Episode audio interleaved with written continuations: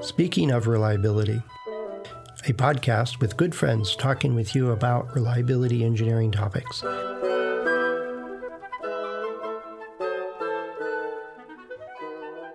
Welcome to Speaking of Reliability. This is Fred Schenkelberg. And I'm Philip Sage. Hey, Philip. Uh, I understand last time we talked, you were working for a company, and then I think you got bought. Uh, and so you're still the same place, but new business cards. Is that right? Yeah, so uh, a, uh, we're a Baker Hughes company uh, through uh, Bentley, Nevada, which acquired ARMS about a year ago. So the views today are mine and uh, and or those that I expressed through my affiliation with the Central Queensland University, and not those of ARMS, Bentley, Nevada, or Baker Hughes. And those are all what trademark uh, business names or whatever. We had to put a little TM or copyright or something symbol. Yeah, it's radio, so I, I, don't know how to do that. So we'll, we'll figure something out.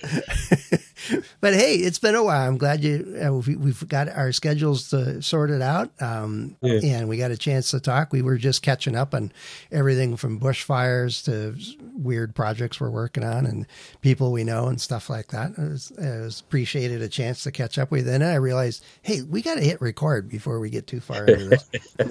yeah, yeah it's been a while, and uh, it's good to hear uh, your your voice again, my friend, and uh, you know, we've uh, been doing this for quite a few years, so it's always uh, fun to uh, spend a little bit of time together and talk uh, at a high level about uh, where things, uh, where where we think things are at, where they may be heading. So, what do you want to talk about today? Well, I actually got a question a couple days ago, um, and it was through the about page on Accendo Reliability. It, and that's one of many ways, and I'll talk about how to get questions to us when we wrap up. Um, but the question was basically um, do I know of a catalog of failure mechanisms and their acceleration models? They, apparently, they were working on. I'm not exactly sure what their product was or what they were working on, uh, but was interested in setting up accelerated testing or maybe ongoing testing or some form and then wanted to do acceleration, but they were looking for all the various models because, as you know, Phil, there's any given product we have today. I mean, any given component probably has 15 different failure mechanisms possible for it. And uh, some may have models, some may not. Um, and yeah. then, it, and then after that, it gets complicated. so I was like, my my quick answer to him was, um, you know, I really don't know. Uh, a meaningful yeah. or useful catalog. I know of, of a handful of things. There's lots of literature on all kinds of cool failure mechanisms. Um, but I don't know of anybody that's pulled it all together in a meaningful way. Yeah, I don't. I agree. I don't think that, that something like that exists. Uh, certainly, in the there, there's heaps of databases that are available uh, in in if taken in context, like OREDA and uh, the RAC databases and others, the, the IEEE Gold uh, book uh, for electrical parts and uh, uh you, uh, NWS uh, for mechanical parts. You can build them up in a kind of a parts count factored approach. But as far as alt accelerated life testing models, being the the next step in that direction for a, a, consumer product, I don't know of any catalogs and just the sheer magnitude of the work that would be required to develop a meaningful catalog in that space, I think precludes uh, that, uh, that precludes it from existing. As a catalog, I think it would be part of it. And I know that the physics of failure people, uh, the world of physics of failure, at one point, I think it was. Um, I think it was a, a variant of RAC. The remember the Rome um, was it there was a, a, military group in the U.S. and they were based in Rome, New York, so it was called the right. Rome Group or something like that. But it was they were kind of the internal clearinghouse consultancy for military folks about reliability, and so they right. had uh, blueprints, they had you know how to manuals, a bunch of documents, and they, and they were kind of if you really had trouble with using one of the military standards really reliability, they were the people to talk to, kind of thing. Um, mm-hmm. But at one point, they created a product, a website called um, Warp, W A R P.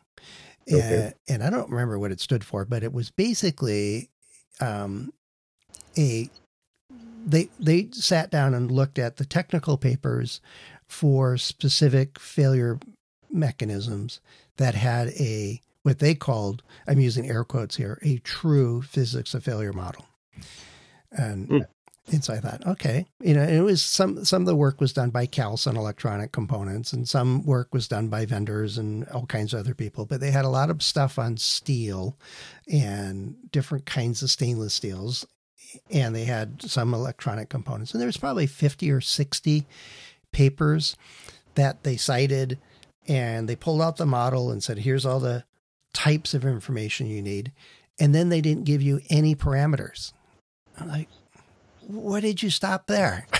you know?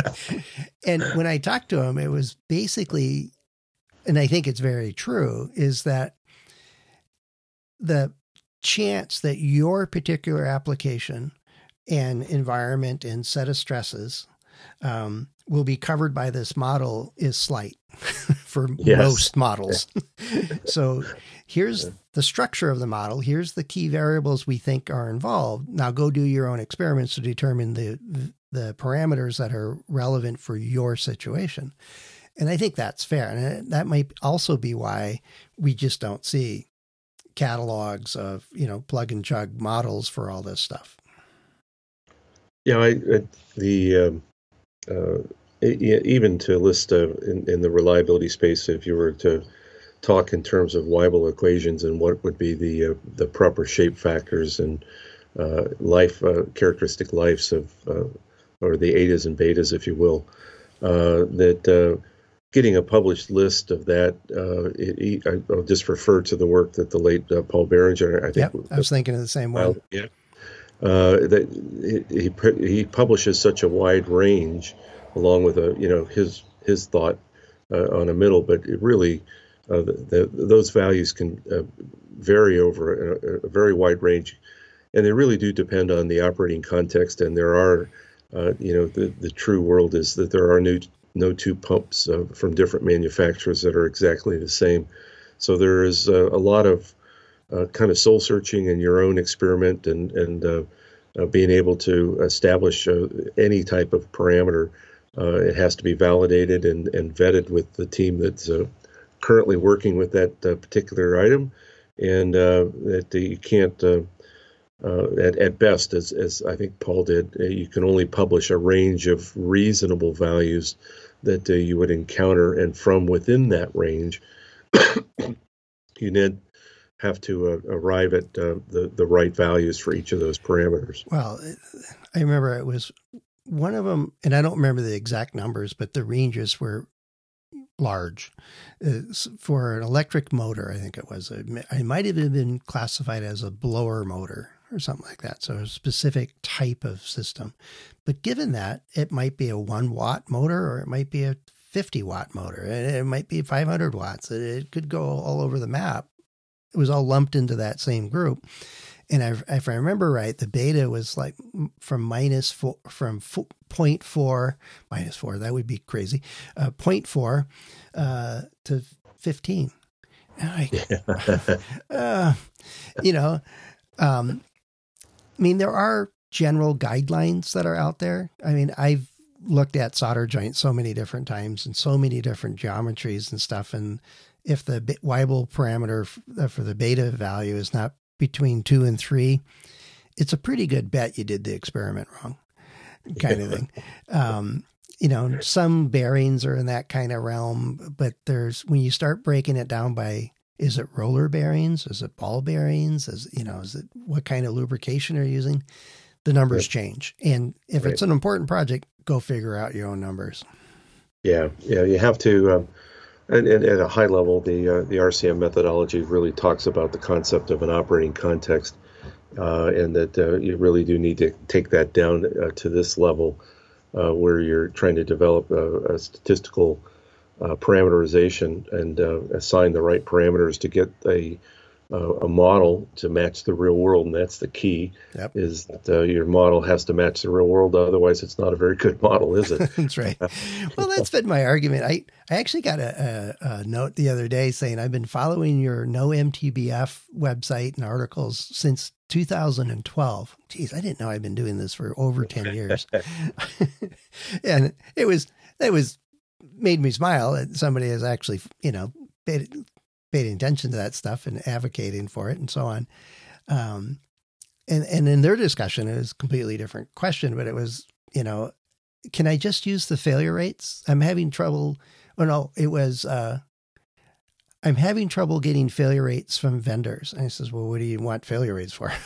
you know, and two is could I use their their warranty period that they offer and derive the failure rate from that. And um, all right, well, that might be a discussion for a whole other day. Just don't do it. There's all kinds of reasons for that.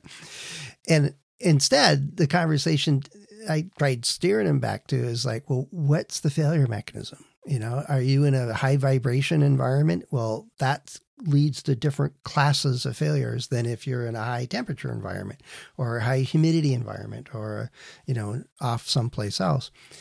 Um, you know, figure out what's your vital few, what's the most likely for your given technology and application, and then start working from there. But the best place to start is just the literature.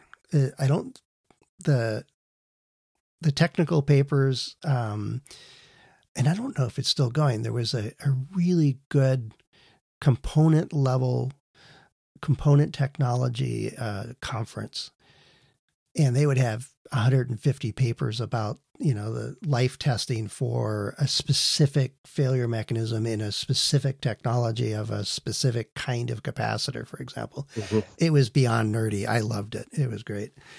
Um, but it was a great place to go look for for insights and papers and models and stuff like that. And then if it happened to fit in your in the work that you're doing then you get gold. You can save a lot of time uh, but I, I find the idea of just doing a big catalog, and you see it in some textbooks. They'll say, oh, here's the activation energies for 15 different failure mechanisms that are common. And the activation energies are from point 0.2 to point one point two, you know, kind of thing. For it's, they were broad ranges even in that. And I'm like, well, that's not useful.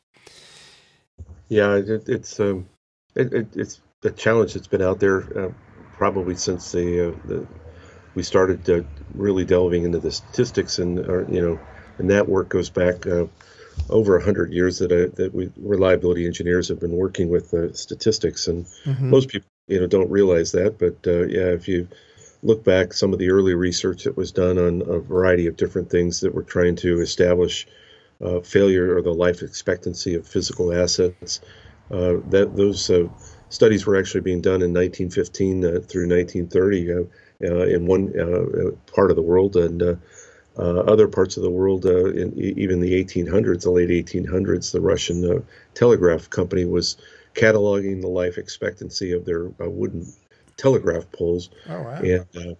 and then trying to predict and, and I think in 1928, the AT&T company was uh, complaining in their uh, regulatory submission to the state of New York that uh, their new electronic gear was failing much quicker uh, than they expected, and they needed more money to keep that uh, the, the, early telephone exchanges.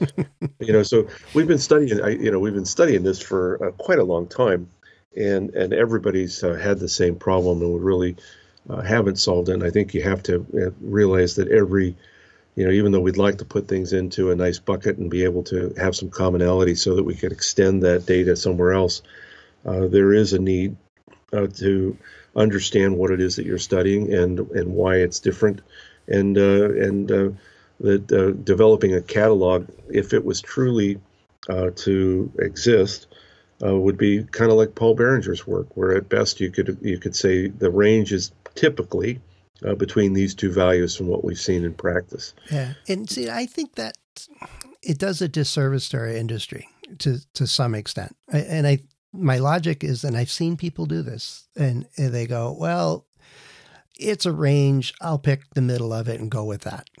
or I'll worst case it. I'll I'll put it on the edge that gives me the most conservative answer, or we'll play tricks with those ranges so that either we get the answer we want or we get a conservative answer to guard band it somehow. But it's it's I don't think that's well one it's not it's not that it's not ethical. Well, if you're trying to get the answer you want, then it definitely isn't.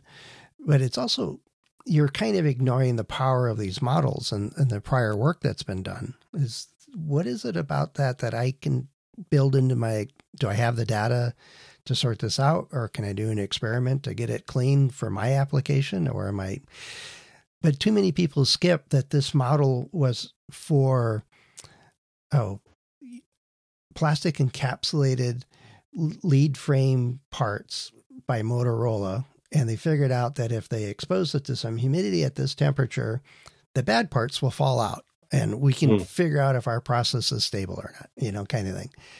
And that 8585 test is used in hundreds and hundreds and hundreds of different products and different kinds of systems.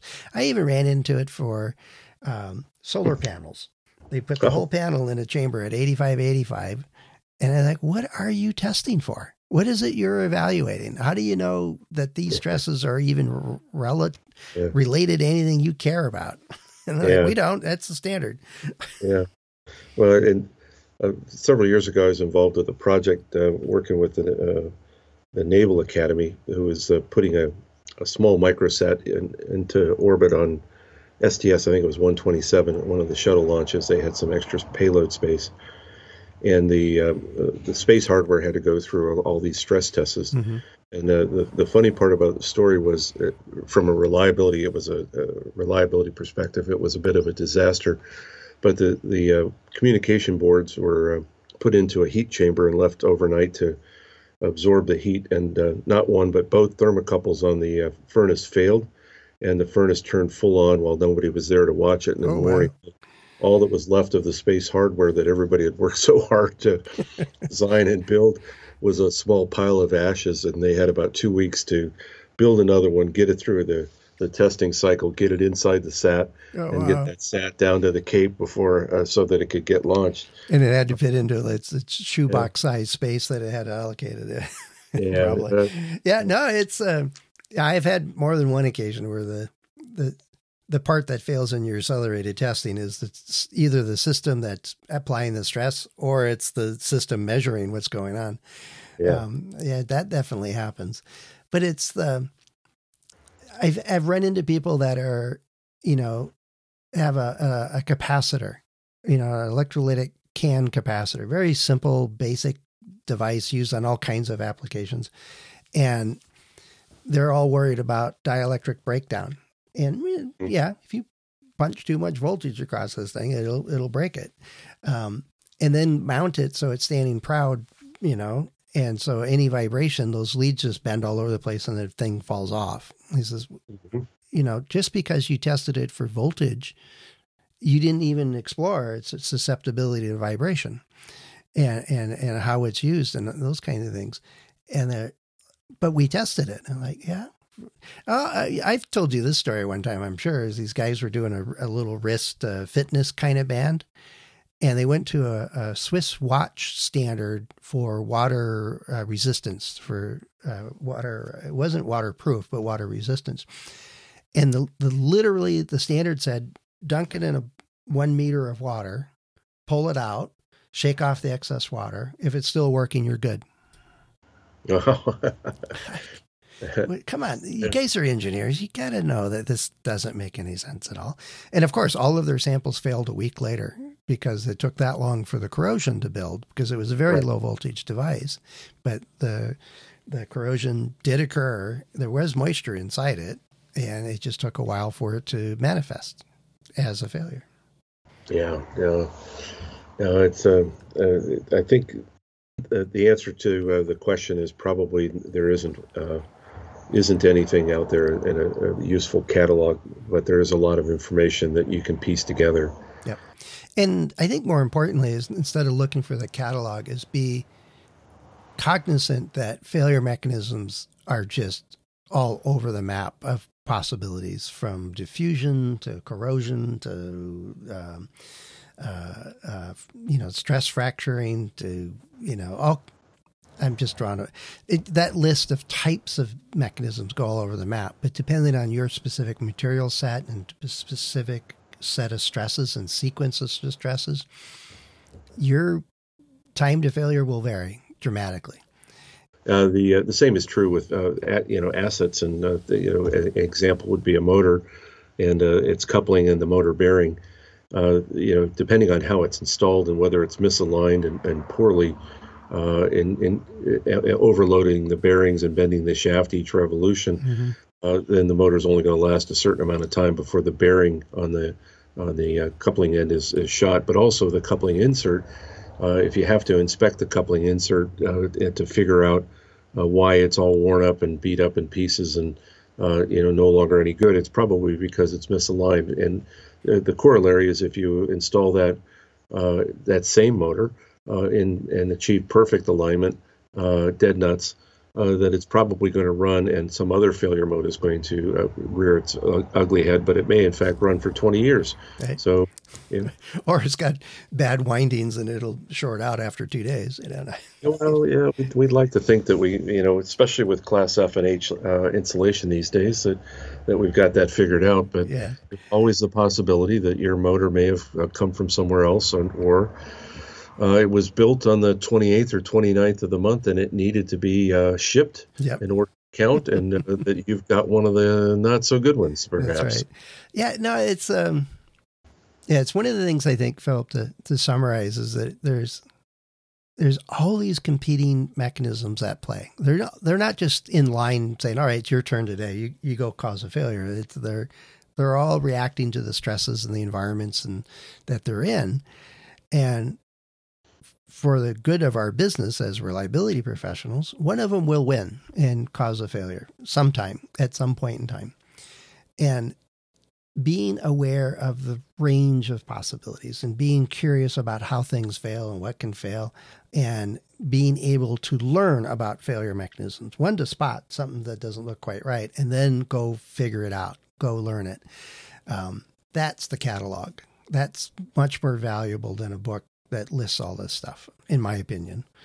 Um, and, yeah. and then that experience, then one makes it difficult to get on airplanes. Um, uh, as, I, as my reliability joke of the day. Um, and then it also gives you a sense of like, oh, we need to be aware of this bending that's occurring or this strain that's applied in this case, or let's investigate that. Um, and you get better and better at spotting things that are likely to lead to early failures. So it yeah. takes experience, but it also takes a lot of work to just go sort it out for your particular industry and technology. Yeah. Yep. Well said. Well right. said, Fred. Well, if you've got a question, if you're listening to this and you've got a question, as promised at the start, I'd let you know how to get a hold of us. Uh, uh, go over to accendoreliability.com slash go slash SOR. There's a couple of ways you can leave us a, a, message there.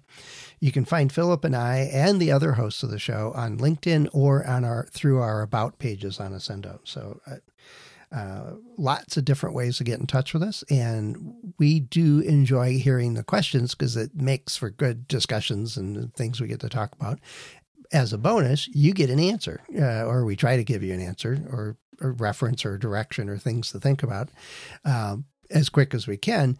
Uh, but it also allows us to share these kinds of questions with a broader audience. And that's, I think, the idea. So certainly appreciate the question and uh, look forward to hearing from, from you as the listener what questions you have. Uh, so with that, Philip, hopefully uh, we didn't run across too many failure mechanisms in the making of this one. So I think we're good.